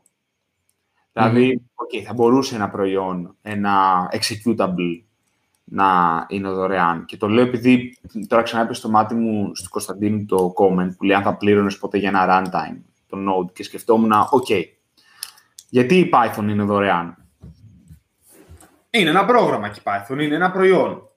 Άλλο μοντέλο. Yeah. Ναι. Πρόσεξε. Άλλο μοντέλο. Αν ρε παιδί μου, αν αύριο σταματήσουν όλοι και πούνε παιδιά, δεν αντέχουμε άλλο να, κάνουμε, να γράφουμε για τη C Python. Άκυρο. Δεν υπάρχει αυτό το runtime πλέον. Εμένα δεν θα μου κόψει τα binaries, οπότε, δηλαδή, πώς να το πω, τα, τα λειτουργεί ο κωδικάς μου. Αν, σταματή, αν αύριο σταματήσει το development της Python, εμένα ο κώδικα μου θα λειτουργεί SAE ε, και το τι θα κάνω εγώ με αυτό θα το, θα το αποφασίσω. Ε, μια υπηρεσία όμως θα έχει άμεσο αντίκτυπο η απόφασή της σε σένα. Δηλαδή και okay, αυτό θέλω να πω. Πάω να το πιάσω, δηλαδή το να κατεβάσω το VLC player που είναι open source και αποφασίζουμε κάποιο και το κάνουμε δωρεάν στον ελεύθερό μας χρόνο και αυτά. Δεν έχει μια διαρκή συντήρηση, πώς να το πω, ε, απριόρι. Που ε, εκεί πέρα, άμα πάμε και στο, στο open source, είναι και το αντίστοιχο, ρε παιδί μου, πάει ο άλλος και βρίζει μαλάκα στα, στα issues και λέει fuck you και fix it και τέτοια. Fuck you, ρε μαλάκα, άμα δεν σπλήνει, το μόνος σου. Μαλάκα έχει γίνει ένα στο extern φοβερό. Είχε στείλει ένας να κάνει ένα pull request. Κοίτα, ήταν μια βλακεία τέλος πάντων. Έστω έκανε ένα pull request όμως. Έκανε, έκανε. Και τέλος πάντων του λέω αυτό δεν περνάει για χύψη λόγους. Αν θες κάπως αλλιώς, κάπως έτσι, το κλείνει, αρχίζει βρίζει τον Ντάνιελ, απαντάω από κάτω και μου στέλνει μετά ένα email, είχε κάνει subscribe στο Sourceler και τελειώνει όταν τελειώνει το trial, στέλναμε ένα email και λέει πώς φάνηκε. Λέει, χαλιά, αλλά να ξέρετε επειδή εγώ είμαι Ρώσος, λέει, Μόλις λέει έρθει το global warming και το νερό, ρε παιδί μου, θα καταπιεί την Ελλάδα και θα ανέβετε όλοι προς τη Ρωσία για να δείτε, τότε θα δείτε. Και έχει Αλήθεια. τότε θα δείτε. να, να μάθετε να μην δέχεστε το pull request μου, κολόπεδα. είναι, είναι, ήταν καταπληκτικό αυτό, ρε. Είχα, είχα γελάσει πάρα πολύ. Ναι, fuck you, πολλά. είναι παρανοϊκός ο κόσμος. Γιατί δεν μπορώ να κάνω configure το χρώμα σε αυτό. Άντε γαμηθείτε. ναι. ρε, δεν ξέρω. Γενικά ο κόσμος είναι πολύ ρε παιδί μου. Δεν... Έχω ρε παιδί μου ένα... Εγώ... Πες, πες, sorry, και θα πω μετά. Και εγώ το θυμάμαι πόσο τζαμπατζίδες ήταν. Θυμάμαι ρε παιδί μου, καταρχάς θυμάμαι δύο πράγματα για το Sorcerer. Το πρώτο είναι ε, που μου στέλνουν ένα screenshot από ένα email σε μια λίστα για open source software ναι. που γυρνάει ο άλλος και λέει καλό φάνηκε το, soft, το, το Sorcerer, αλλά δεν μπορώ να βρω τον κώδικα και γιατί δεν είναι δωρεάν. Τέλειο. Τέλειο, τέλειο, τέλειο. τέλειο. Ωραία. Το, το, το, το ήταν το πρώτο. Και το, το δεύτερο είναι, θυμάμαι, ρε μου, πόσο πολύ γκρινιάζανε προγραμματιστές ναι. που δεν θέλουν να πληρώσουν το Sorcerer. Και, ρε φίλε, φτού φτού να μην αλλάξει αυτό, αλλά είμαστε από τους πιο ευνοημένους, ρε παιδί μου, κλάδους χρηματικά ναι. αυτή την περίοδο. Και ο άλλος κάνει τα μπατζιλίκια στο, στο έπακρο. Δηλαδή, πλήρωνε ρε φίλε, δηλαδή έλεος. Συμφωνώ. Συμφωνώ πολύ. Ή μην το χρησιμοποιείς, παιδί μου. Ή, ναι. άμα είσαι developer, φτιάξει το δικό σου. Φτιάξει το δικό σου. Ναι, άμα είναι τόσο απλό, κάτω, μόνο σου. Νομίζω, και νομίζω ότι αυτό δεν σημαίνει ότι άπαξε κάτι είναι δωρεάν δεν επιδέχεται κριτικής. Προφανώς και, και επιδέχεται. Μην το χρησιμοποιήσεις όμως. Πες, είναι αυτό όμως. Είναι άλλο να πεις ρε παιδιά, αυτό δεν λειτουργεί σωστά όπως το έχετε φτιάξει. Αυτό, αυτό είναι διαφορετικό. Εκεί λες, ρε παιδί μου, ότι κοίταξε, εσύ μου υπόσχεσαι Α και μου δίνεις Β. Mm-hmm. Okay, μετά τις επιλογές μου θα τις κάνω. Αλλά το γιατί δεν μου το δίνεις δωρεάν, αυτό που θέλω, είναι μια πολύ έτσι ιδιαίτερη ας πούμε, κουβέντα. Δεν ξέρω, εγώ έχω, έχω περάσει από αυτό στο παρελθόν. Έχω περάσει από... Λέω επειδή ξέρω πώς να το νιώθεις αυτό το πράγμα και είμαι βλαμμένο εντελώς. Δεν ξέρω αν εσύ το είχες ποτέ αυτό. Προφανώς, ρε παιδί μου. Όλοι προσπαθούμε, ειδικά προφανώς ε, πριν ξεκινήσεις να δουλεύεις ή πριν η δουλειά σου πάει σε ένα καλό στάδιο και αυτά και μπορείς να υποστηρίξεις, ρε παιδί μου, να πληρώσεις πέντε πράγματα. Γιατί εντάξει, μπορεί να είσαι φοιτητής, μπορεί να είσαι οτιδήποτε. Δεν πάω σε αυτό το κομμάτι. Αλλά ρε φίλε, δεν μπορώ να καταλάβω. Δηλαδή, θυμάμαι, ξέρω εγώ, χρησιμοποιώ δωρεάν editor. Ναι. Δεν χρησιμοποιώ PyCharm. Όχι γιατί θέλω να το πληρώσω, γιατί θεωρώ ότι είναι βλακία το PyCharm. Παρακαλάω. Ε, το σκέφτηκα να το χρησιμοποιήσω, αλλά όλοι μου λένε ρε παιδί μου ότι το PyCharm είναι γαμάτο, αλλά εμένα και μου φαίνεται. Δεν ξέρω. Κάτι μου φαίνεται λάθος. Πολύ τζαδικό. Είναι βλακία το PyCharm. Δηλαδή, όταν ξεκινάω να γράψω στο PyCharm, αισθάνομαι ρε παιδί μου ότι ε, θα πρέπει να γράψω εφαρμογή σε κομπόλ για τράπεζα. Δεν ξέρω. Νομίζω ότι αυτό είναι το, το use case. Θα να κάνουμε ένα επεισόδιο που θα κάναμε roast κάποια developer tools. Roast, δεν πούμε καλό λόγο για κανένα. Όχι, όχι, ξύδι. Όλο ξύδι. Ακόμα και αυτά που χρησιμοποιούμε σε έναν βαθμό. Αλλά θα, θα ήθελα να το κάνουμε. Γιατί εντάξει, επειδή και εμείς, παιδί μου, αυτό το πράγμα αυτό κάναμε, έχουμε μια άποψη πάνω στο θέμα. Ε... Παρα, παρακαλάω, έχω κάνει δύο ή τρεις φορές tweet με mention το PyCharm και ποτέ, τέλος πάντων, την, ε, το, όχι IntelliJ, πώς λέγεται η εταιρεία. Ε, JetBrains.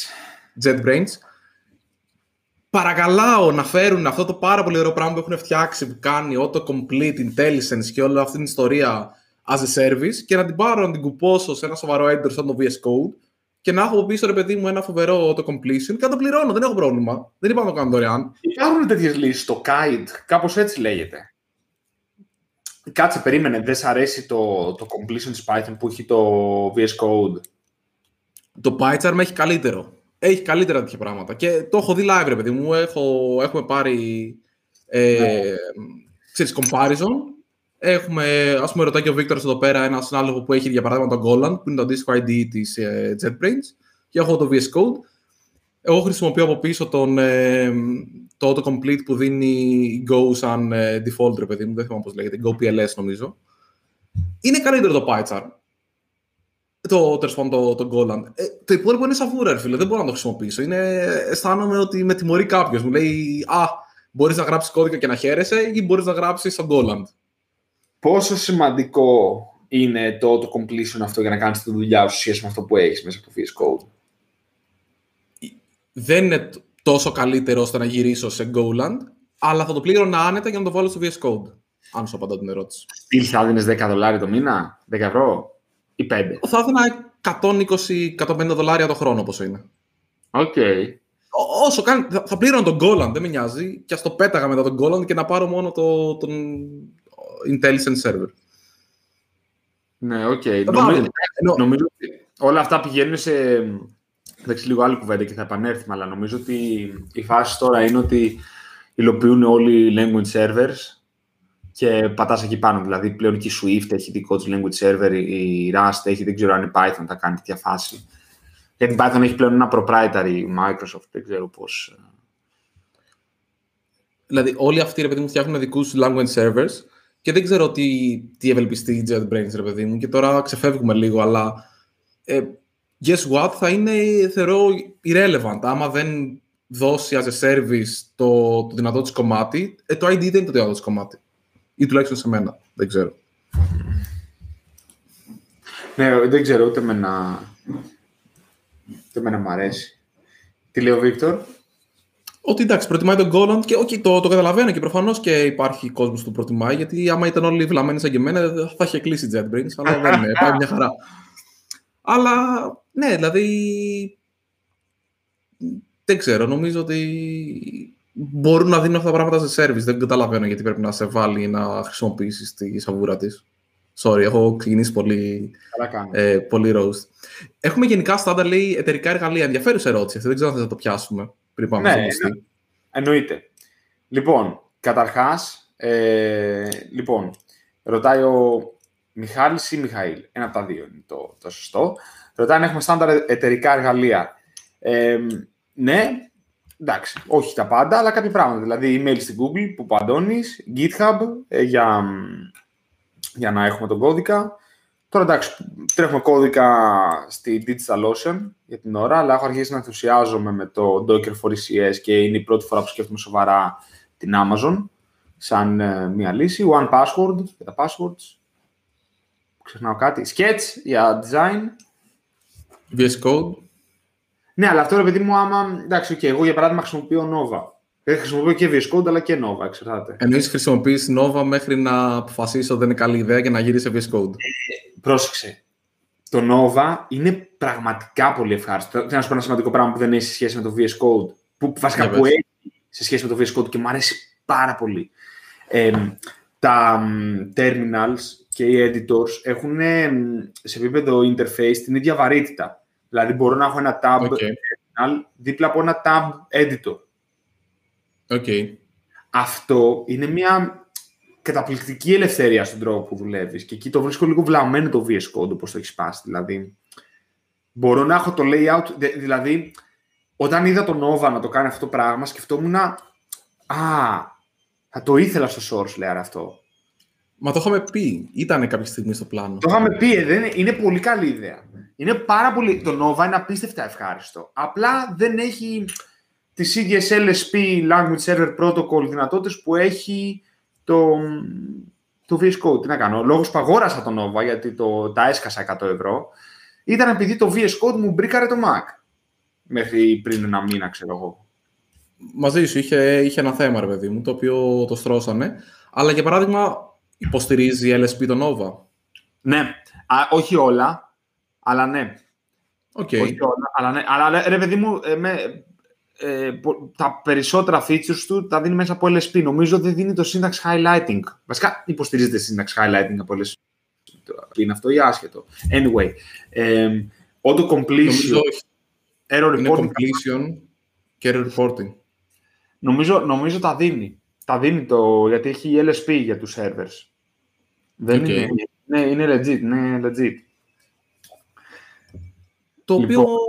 εντάξει, και προφανώς αυτό που λέει ο, ο Κωστής παρακάτω, ρε παιδί μου, είναι όντως σωστό ότι προφανώς και δεν είναι μόνο ρε παιδί μου, το LSP το σημαντικό. Υπάρχουν πράγματα όπω το refactoring, υπάρχουν τα test που είπε ο Βίκτορα, δηλαδή υπάρχουν πολλά πράγματα που λείπουν από το να δώσει το μέσω LSP το ένα pie chart, μια ένα goal, οτιδήποτε.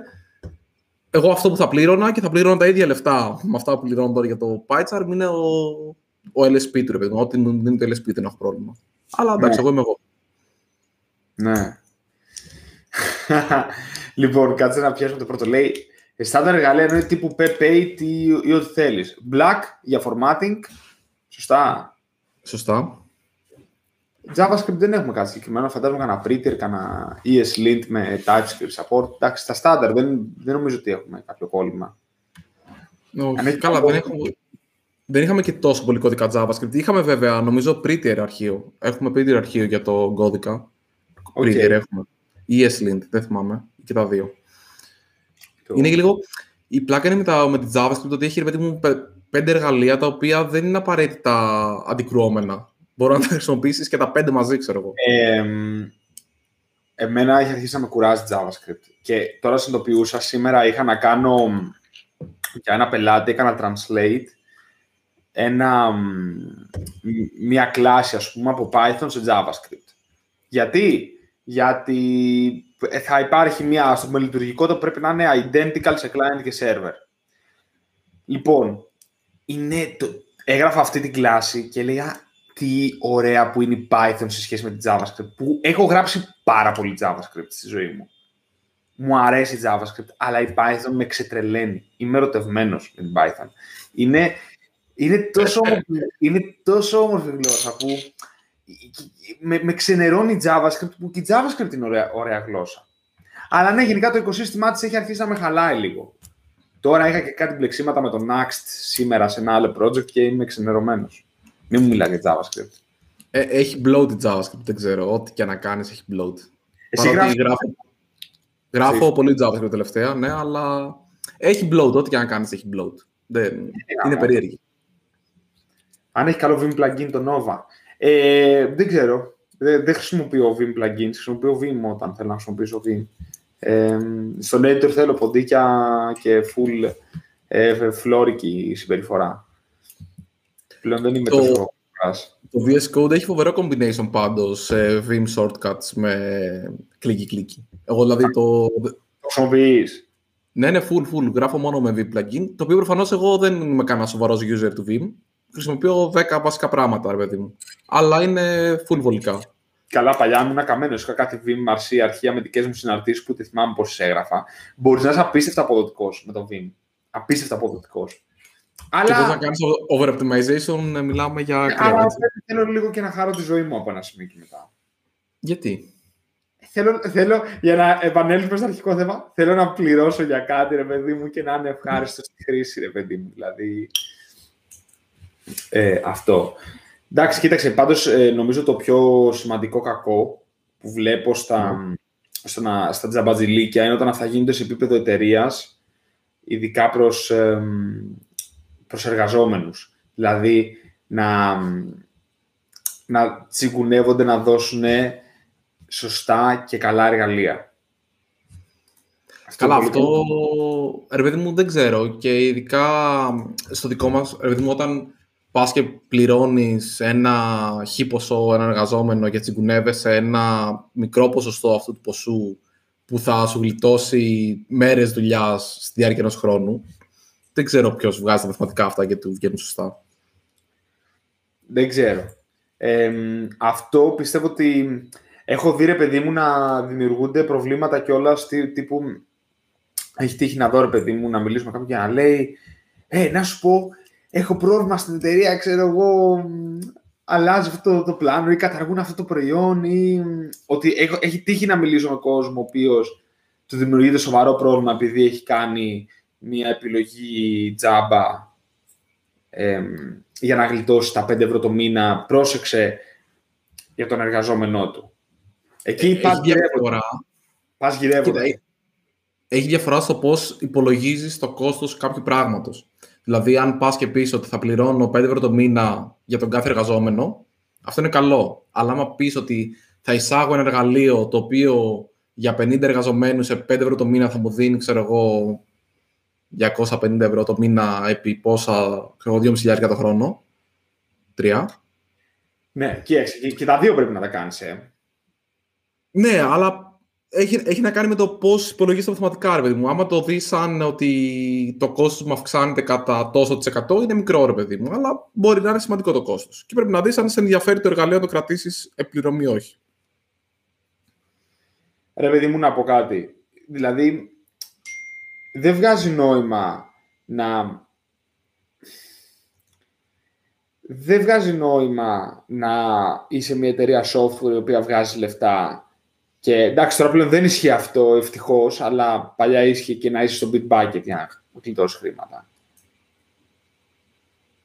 Και τώρα το, το έκανα roast στο Bitbucket, αλλά OK. Okay. Δηλαδή, γιατί το λέω; Γιατί είχε τύχει ρε παιδί να συναναστραφώ με εταιρείες οι οποίες. Τέλος πάντων, έχει τύχει να κάνουμε συμβόλαιο ρε παιδί μου που, είναι, που ήταν πολύ καλό ρε παιδί μου, με σοβαρά χρήματα. Και είχαν τους developers στο Bitbucket γιατί τους έλεγα ρε παιδιά, πάμε ένα GitHub γιατί δεν μας δίνει αυτή τη δυνατότητα το Bitbucket, είναι πιο γρήγορα αυτά και λένε έχει δωρεάν. Έχει δωρεάν. Και ήταν περίεργο γιατί εμένα, σαν άτομο, με πληρώνανε. και άμα το σκεφτείς όμως από την άλλη, δηλαδή πρέπει να σκεφτείς κιόλας ότι ναι, αν ο developer μου όμως χάνει χρόνο επειδή το Bitbucket είναι αργό, είναι βλαμμένο, δεν κάνει αυτό το οποίο θέλουμε. Άμα είναι στεναχωρημένος Άμα είναι στεναχωρημένε, ναι, όντως. Και ξέρω εγώ θα πέσει σε βαριά κατάθλιψη επειδή αυτό το προϊόν δεν το, δεν το βοηθάει να κάνει τη δουλειά του και είναι άχαρη η μέρα του. Ναι. Πρέπει να το σκεφτείς. Που δεν λέω μπορεί σε κάποιον το beatback να το αρέσει περισσότερο και that's fair. Δεν θέλω να το, δεν θέλω να το κάνω roast. Απλά λέω ποιο, το, ποιο ήταν το κίνητρο παλιά ρε παιδί για να μείνεις στο beatbucket. Έχει τύχει να δω, να δω εταιρείες επειδή μου βγάζουν εκατομμύρια το χρόνο και λένε έχουν 10 developers και σε φάση GitHub, αυτό δεν είναι που πληρώνεις. Κάτσε ρε μαλάκα, ξέρω εγώ. Που δεν το καταλάβεις ποτέ. Δηλαδή, σε ποιον θα λείψουν αυτά τα λεφτά. Δηλαδή, πιο χαρούμενοι ήταν οι εργαζόμενοι σου. Αυτό το έχω δει. Αυτό στο τζίρα. Α, το παίζει πολύ τζίρα γενικά. Γενικά παίζει, παίζει πολύ τζίρα. Ναι, γενικά. Δεν... Κάποιος στον κόσμο υπάρχει μια περσόνα που μάλλον δεν είναι καθόλου ρε παιδί μου κοντά σε εμάς και δεν μπορούμε να το καταλάβουμε, που βλέπει τον τζίρα και παθαίνει οργασμό. Και πρέπει να, να βρούμε και αυτή την περσόνα και να τον ξενερώσουμε. Δεν, δεν γίνεται. Εγώ το έχω πιάσει. Είναι κάποιοι άνθρωποι οι οποίοι θέλουν τα πάντα να πηγαίνει, ρε παιδί μου, αυτό το καπάκι να πηγαίνει από εδώ εδώ. Να μην πάει έτσι. Δηλαδή θέλω πλήρη έλεγχο στα πάντα. Γιατί αν εγώ βάλω πρόσθεσης, δεν μπορεί να κάνει μαλακία ο άλλος. By the way, ναι. πάντα μπορεί κάποιος να κάνει μαλακία. Δηλαδή, Φου. Εντάξει, η μόνη περίπτωση που μπορώ τώρα και να το πω σοβαρά και είναι legit use case και χωρίς κανένα υπονοούμενο ή οτιδήποτε, καμία υποτίμηση, ε, σε περιπτώσεις που έχεις να δουλέψεις με πάρα πολύ προσωπικό που είναι πιθανό να μην γνωρίζονται μεταξύ τους, να μην υπάρχει κοινή γλώσσα επικοινωνίας και κάπως πρέπει χωρίς να μιλήσουμε να δούμε πώς δουλεύει το πράγμα, αυτά τα εργαλεία είναι τέλεια. Αλλά για μια ομάδα που γνωριζόμαστε, μιλάμε, συνεννοούμαστε, δεν το, δεν το βλέπω. Ναι. Να, να κάνω ένα catch-up τώρα στα comment, να πούμε ένα μπρρ πίσω στον Βίκτορα. μπρρ στην Python. Ε, ένα γεια στον Αλέξανδρο. Και να απαντήσουμε στο, στον ξάδερφο ότι η εναλλακτική στο Jira είναι μπορείς να πάρεις το τρέλο και να ναι. είσαι καλά που είναι και αυτό Atlassian. Άμα θες να πληρώνεις ένα Atlassian, πλήρωσε τρέλο, ξέρω εγώ. Όχι τζίρα. Δηλαδή. Τώρα έκανε, ναι, όντως και το τρέλο έκανε κάτι κόλπα τώρα για remote teams και τέτοια πράγματα. Πλάκα έχει το τρέλο. Δεν, το, δεν το προτιμώ γενικά. Μ' αρέσουν τα GitHub issues περισσότερο γιατί δεν μ' αρέσει το πώς γράφω κείμενο στο τρέλο. Και εμένα με νοιάζει το πώς γράφω κείμενο. Όχι ότι με τρελαίνει στο GitHub το πώς γράφω κείμενο. Δηλαδή θα ήθελα ένα rich text editor πλέον. Α, εννοείς αυτό ότι είναι περιορισμένο το text field. Ε, εντάξει, ναι. Ε, στο τρέλο είναι και περίεργο. Δε... Πες το. Στο Jira είναι μεγάλο πάντως. Μπορείς να γράψεις όσο θες. Φυσικά. Αφού, αφού φορτώσει η σελίδα, μπορώ να γράψω όσο θέλω. Αφού φτάσει 12 το μεσημέρι, ρε παιδί μου, ναι, μπορώ να γράψω ό,τι θέλω. Μα γιατί, επειδή έχει βάλει 18 διαφορετικά fields από τρία plugins, νομίζω ότι το, το Jira είναι το μόνο software το οποίο είναι πιο εύκολο να το κάνεις, ξέρω εγώ, χάλι μαύρο από το WordPress. Τέλειο. Τέλειο. Τέλειο. Μ' άρεσε.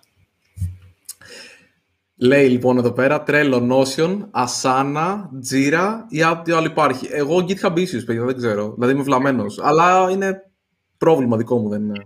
μετά Trello. Το Notion δεν το έχω χρησιμοποιήσει ποτέ, αλλά αν έχω καταλάβει καλά, είναι κάτι σαν σημειωματάριο που τα πάντα γίνονται tasks. Το Notion δεν ξέρω. Εμένα μου δημιουργεί ένα άγχος από το χρησιμοποιώ. Το οποίο γενικά υπάρχει πάρα πολλοί κόσμος. Έχω προσπαθήσει, δεν έχω καταφέρει. Εγώ με ένα πελάτη χρησιμοποιούμε ένα άλλο που λέγεται RIKE, W-R-I-K-E, το οποίο είναι ενδιαφέρον. Παίζανε τη λογική του Notion. Και εκεί κάπως έτσι γράφεις, παιδί μου, ένα document και ψιλοβγαίνουν tasks από εκεί μέσα. Και Asana έχουμε χρησιμοποιήσει, το θυμάσαι; Asana, και το Asana είναι ωραίο. Το, ας πούμε το Asana έχει ένα μια καλή ισορροπία μεταξύ πολλών διαφορετικών views του ίδιου πράγματος, ώστε ο κάθε stakeholder να μπορεί να δει το view που θέλει χωρίς να θέλει δυόμιση μέρες να φορτώσει σελίδα. Δηλαδή είναι κάπου νομίζω μεταξύ του τσαπλότητας του τρέλο, ρε παιδί μου, και της πολυπλοκότητας του, του Jira. Ναι. Ε, GitHub Issues και GitHub Discussions πλέον. Δεν έχω χρησιμοποιήσει πολύ ακόμα, θα το δούμε τώρα σιγά σιγά. Γενικά θεωρώ ότι στο team management μπορεί να κάνει καλύτερη δουλειά το GitHub. Προσπαθεί, αλλά είναι λίγο χάλι μαύρο ακόμα. Mm. Basecamp; Basecamp έχω δοκιμάσει, δεν τα κατάφερα. Δεν ξέρω. Μου φαίνεται λίγο... Μ' αρέσει πάρα πολύ το πώς γράφεις κείμενο στο Basecamp. Εντάξει, αλλά το χρησιμοποιείς συνήθως για να βλέπεις κείμενο και να γράφεις κείμενο και να διαχειρίζεσαι πράγματα. Και είναι λίγο, δεν ξέρω, περίεργο. Πρέπει νομίζω να δουλεύει με πολύ παρόμοιο τρόπο με τον τρόπο που βλέπει το Basecamp για να σε βολέψει. Ε, εμένα, εμένα μου αρέσει γιατί μου ταιριάζει λίγο με τον τρόπο που δουλεύει το GitHub Issues. Δηλαδή έχεις ε, κείμενο και από κάτω comments που φορτώνουν με τη μία και έχουν το σημαντικό real estate. Δηλαδή, ανοίγω μια κάρτα στο τρέλο και είναι το 25% της οθόνης. Και πες να λέω και πολυ mm ναι. έχει, αυτό, έχει αυτό μια σημασία. Και στο Jira ανοίγω και μπορεί να είναι ρε παιδί μου το 80% της οθόνης, αλλά είναι, ξέρω εγώ, 80 λεπτά αργότερα. Αυτό. Δηλαδή, ναι, μπορώ, μπορώ να get around με το, με το Basecamp, αν και προτιμώ το GitHub Issues. Το μόνο που προτιμώ στο Basecamp και θα ήθελα να έχει το GitHub Issues είναι Rich Text Editor, να μην γράφω μόνο Markdown, να μπορώ να γράφω, να κάνω Command B, ρε παιδί μου, και να μου τα εμφανίζει bold, όχι να μου βάζει αστεράκια. Εντάξει, είμαι και εγώ Θα σου βάλω ένα Chrome extension που θα έχει tricks πάνω στο GitHub. Ε, ωραίο. Ωραίο. Ωραίο. Εντάξει, ε, ψηλοέχει νομίζω πλέον ε, Rich Text Editor το GitHub. Δηλαδή, αν πατήσεις Command B, κάνει bold. Δηλαδή, ναι, μέχρι... αυτό, αυτό λέω. Θα ήθελα να μου τα εμφανίζει και bold όμως. Επειδή να είναι ένα rich text area, να μην είναι. Εντάξει, θέλουν το markdown αυτοί να το υποστηρίζουν εκεί. Θα σου πω, μου άρεσε πολύ σε αυτή τη λογική ένας editor που νομίζω μου έχεις πει εσύ, ο Bear. Ναι. Ο οποίος είναι ε, markdown, γιατί εγώ παθαίνω ψυχολογικά άμα δεν βλέπω το markdown που γράφω. Γιατί το rich text πάντα αισθάνομαι ότι μου, μου χαλάει την πληροφορία σχέση με το πώς θέλω να την περιγράψω. Δεν ξέρω, είναι ψυχολογικό αυτό, δεν είναι σοβαρός λόγος. Αλλά τον Bear έχει αυτό το υβρίδιο που σου δείχνει το markdown, αλλά σου κάνει και το. στον μπολντάρι, για παράδειγμα, το markdown. Ή στο κάνει. Είναι πάρα, πολύ το Bear. By the way, ένα άλλο πράγμα που δεν μου αρέσει στο τρέλο είναι ότι κάνω drag and drop αρχεία για να τα κάνω attach και τα βάζει στην κάρτα, όχι στο comment μου. Και εγώ μερικές φορές θέλω στο, στο σχολείο μου να βάλω κάποια screenshot. Και το Jira το κάνει αυτό και μετά τα βάζει όλα στην κάρτα και μετά σου φέρνει ένα link κάτω στο τέτοιο. Το τρέλο δεν φέρνει τίποτα. Ενώ νομίζω μπορούμε να πιάσουμε για τους issue trackers, άμα θέλεις ένα ολόκληρο επεισόδιο να, να βγάλουμε τη χολή μας. Έχουμε καιρό να βγάλουμε σημαντική χολή. Και πρέπει να γίνει από το γραφείο αυτό. Από κοντά. Μου να σου πω τώρα στο σοβαρό, μου έχει λείψει να κάνουμε ένα offline επεισόδιο. Ένα offline και τέτοιο, να πάμε και μια μπύρα. Δεν ξέρω. Κάτι ναι, να κάνουμε. Εγώ το έκανα την προηγούμενη φορά. Εγώ το έκανα την προηγούμενη φορά. Θέλω πάρα πολύ. Θέλω πάρα πολύ μια, μια μπύρα έξω. Τρελά. Τι συζητούσαμε; Α, για το free software σήμερα είχαμε.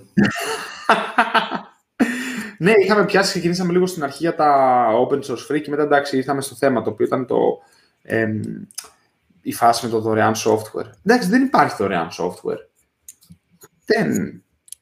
Είναι εντάξει, πιθανόν να έχεις ένα δωρεάν binary, αλλά μια δωρεάν υπηρεσία δεν μπορείς να την έχεις. Δηλαδή, ε, το λέω, και αυτό το λέω επειδή εμείς το έχουμε ζήσει και από την άλλη πλευρά. Έχουμε ζήσει από το source, τι σημαίνει να συντηρείς μια δωρεάν υπηρεσία και είναι, είναι τρελό. Είναι απίστευτα, είναι οριακά αδύνατο να, να το κάνεις αυτό at scale. Όχι, δηλαδή, ναι. είναι, είναι πάρα πολύ δυνατό αν μπορείς να δικαιολογήσεις τα λεφτά που καίς στο δωρεάν προϊόν, είτε ναι. Google style, είτε marketing budget. Έχεις αυτό το marketing budget, πάρα πολύ ωραία, βάλω και κάτω, ρε παιδί μου, δεν είναι πρόβλημα. Γιατί marketing budget είναι, είναι customer acquisition. Ναι. Εγώ θα πληρώνω 10 ευρώ το χρήστη το χρόνο γιατί τόσο μου κοστίζει ο δωρεάν χρήστης. Γιατί ξέρω ότι ένας στους 100 ε, θα μου κάνει convert και αυτά τα λεφτά που μου κάνει convert βγάζουν νόημα ώστε να πληρώνω εγώ 10 ευρώ τους άλλους. Είναι τόσο απλό. Δηλαδή είναι μαθηματικά, δεν είναι πολύ δύσκολο. Ναι. Εγώ θα έλεγα αυτό δηλαδή την επόμενη φορά που κάποιος θα έχει παράπονο ε, για κάποιο free software το οποίο αποφάσισε να χρεώνει ή έχει λιγότερα features στο δωρεάν. Το ερώτημα είναι γιατί αυτά τα πράγματα να τα δώσει να συνεχίσει να τα δίνει δωρεάν; Τι κίνητρο έχει ο άλλος; Να προσπαθείς να μπεις στα παπούτσια του άλλου εκείνη τη στιγμή. Όπως δεν του χρωστάς τίποτα, δεν σου χρωστάει κι αυτός. Και αυτό είναι ένα πολύ κομβικό ερώτημα. Και αν αυτό το απαντήσεις και έχεις τη δυνατότητα μετά να επιλέγεις, παιδί μου, τι εργαλεία χρησιμοποιείς που πληρώνεις και όλα αυτά, λίγο, ξέρεις, είναι και τα πράγματα λίγο πιο απλά. Θυμάμαι ότι όταν φτιάχναμε το Sourceler, πολλοί μας λέγανε, ξέρεις τι, μην βάλετε παιδιά 3 δολάρια το μήνα τιμή, γιατί είναι τόσο φθηνά που κάποιος δεν θα το πάρει σοβαρά και δεν θα έχει καν το μυαλό του ήσυχο. Οι καλύτεροι σας πελάτες ε, θα είναι αυτοί οι οποίοι θα σας πληρώνουν και θα ξέρουν γιατί σας πληρώνουν. Έχουμε εδώ κομβική ερώτηση κάποιος μας έχει κάνει ήδη dislike. Εγώ γενικά τα, τα γουστάρω πολύ τα βίντεο που έχουμε dislikes. Γιατί. Ναι. Μας κάνουν dislike γιατί είναι δωρεάν η μικρή κουβέντα. θα βάλουμε paywall στην μικρή κουβέντα για, ε, για να είναι όλοι χαρούμενοι. Ε, Κάποιος δεν του άρεσε, δεν πειράζει. Σημαίνει ότι όμως ε, δεν ήταν ένα επεισόδιο, ρε παιδί μου, άχρωμο, ήταν κάτι, είχε νόημα. Ναι, ναι, ναι, ναι συμφωνώ απολύτως. Αλλά θα ε. μας ενδιαφέρει να μάθουμε σε σχόλιο αυτός που έκανε dislike. Ναι, τι δεν του άρεσε. Άρεσε. Όσο είναι το ξανακάνουμε, ξέρεις. Όχι, εντάξει. Χρησιμοποιεί δωρεάν πειρατικό software. cool. Είναι πάντως, εντάξει, θεωρώ ότι είναι σημαντικό. Δηλαδή και εμένα πάντα όταν βλέπω υπηρεσίες οι οποίες δεν βλέπω τιμή, εμένα με αγχώνει αυτό πλέον. Mm. Πλέον δηλαδή που μπορώ να πληρώσω μια υπηρεσία, ε, δεν, δεν θα την επιλέξω αν είναι δωρεάν. Mm. Δηλαδή εμένα... πολλές φορές, ρε παιδί μου, μου έχει τύχει να ρωτήσω support, παιδιά, πώς θα βγάλετε λεφτά, ξέρω εγώ. Γιατί δεν ξέρω, μου αρέσει το software, θα το χρησιμοποιήσω. Τι θα κάνετε για monetization; Γιατί είτε θα μου έρθει μια τιμή η οποία μετά θα έχω κάνει εγώ convert σε αυτό και δεν θα μπορώ να την πληρώσω γιατί θα θεωρώ ότι αξίζει τα λεφτά αυτά, ή θα κλείσουμε. Ή εντάξει, μπορεί και να έρθει μια τιμή που είναι normal, αλλά ξέρεις, είναι και αυτό ένα από τα τρία ενδεχόμενα, δεν είναι σίγουρο. Mm. Ε, τα dislikes είναι από τον Richard Stallman. Επειδή ρόσταρες μάλλον την ε, τέτοια GPL στην αρχή. Ειδικά τη GPL3 και εγώ το λέω, το πετάω εδώ, δεν τον υπολείπτομαι καθόλου το Richard Stallman. έχει, έχει κάνει, πρόσεξε, έχει κάνει μια πολύ σημαντική συνεισφορά ε, στο software, η οποία λέγεται, ρε παιδί μου, free software, με την έννοια του ελεύθερου λογισμικού. Αυτό είναι πάρα, πάρα πολύ σημαντικό και αυτό είναι πλήρως αναγνωρίσιμο. Γενικά, σαν άτομο δεν. Έχω όμως να προτείνω ένα site ε, rms.sexy. Πω πω, epic. Ναι, λοιπόν, rms.sexy. Είναι τα αρχικά του Richard Stallman. Μπαίνετε και το βλέπετε και thank me later. Και αυτό είναι και η πρότασή μου για το, για το σημερινό podcast. Το rms.sexy. Σκληρό, σκληρό. Ε, Ωραία, οπότε αφού πήγαμε και στο τελευταιο εγώ λοιπόν θα κάνω controversial ε, τέτοιο ε, πρόταση. Λοιπόν, εγώ θα πω ότι παρότι η Apple είμαι αρκετά σίγουρος ότι χαλάει το Bluetooth connection με οποιοδήποτε ακουστικό δεν είναι Apple.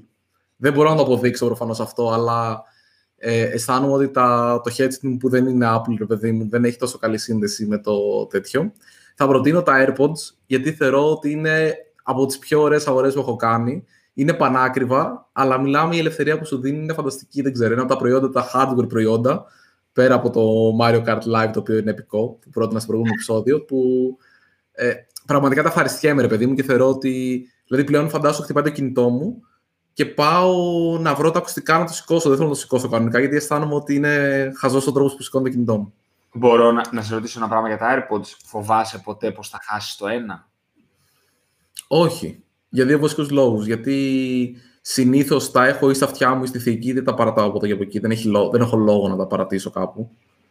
Και επειδή έχω δει ότι τα πουλάνε ένα-ένα, έχω λίγο ηρεμία ότι άμα το χάσω θα πάρω απλά ένα καινούργιο. Α, παίζει αυτό. OK, okay, δεν το ήξερα. Ο, όλα τα, τα true wireless, αυτά που, που είναι τελείως διαφορετικά, τα πουλάνε και ένα-ένα. Okay, Γιατί είχα αυτή την απορία για κάτι παλιά που είχα. Δεν εννοώ, δεν εννοώ. Ναι. Τέλεια. Εγώ λοιπόν προτείνω το site rms.sexy για να περάσετε ένα ωραίο παρασκευό το έχω ανοίξει να ξέρεις και έχω λιώσει εδώ πέρα ήδη. Το θυμήθηκα. Εγώ θέλω να πω, κάντε, κάντε refresh μέχρι να σε εμφανίσει κάποια στιγμή. Ο τύπος έχει μια φωτογραφία που είναι με το laptop και γράφει κώδικα στις φυλακές Τυρίνθας στην Ελλάδα. Ε, ε, είμαι εκεί πέρα και πλέον μπορώ να σου πω ότι έχει βελτιωθεί η έκδοση του rms.sexy και σκρολάρει τις φωτογραφίες μόνο του. Δεν χρειάζεται να κάνεις refresh. Wow. Ε, είναι το βίντεο του, του προϊόντος, είναι καλύτερο, μπράβο τους. Θα, οριακά θα έκανα και donate δηλαδή, ας πούμε, που έχει βάλει και donate button πάνω. Είναι ωραίο. Θα το σκεφτώ. Τέλεια. Οπότε. Οπότε, για όσους δεν μας είδαν εδώ πέρα live, μπορούν να μας δουν ε, στο YouTube μετά ή στο Twitch μετά για κάποιες μέρες, γιατί τα κρατάει για πολύ. ή να μας ακούσουν στο, και στο, στο Twitter slash Periscope ή να μας ακούσουν στο Spotify, Apple Podcast, Google Podcast ή όπου αλλού ακούνε επεισόδια. Θα χαρούμε να ακούσουμε τα σχόλιά σας, θετικά και αρνητικά, εννοείται πάντα στο YouTube συνήθως που είναι το πιο βολικό.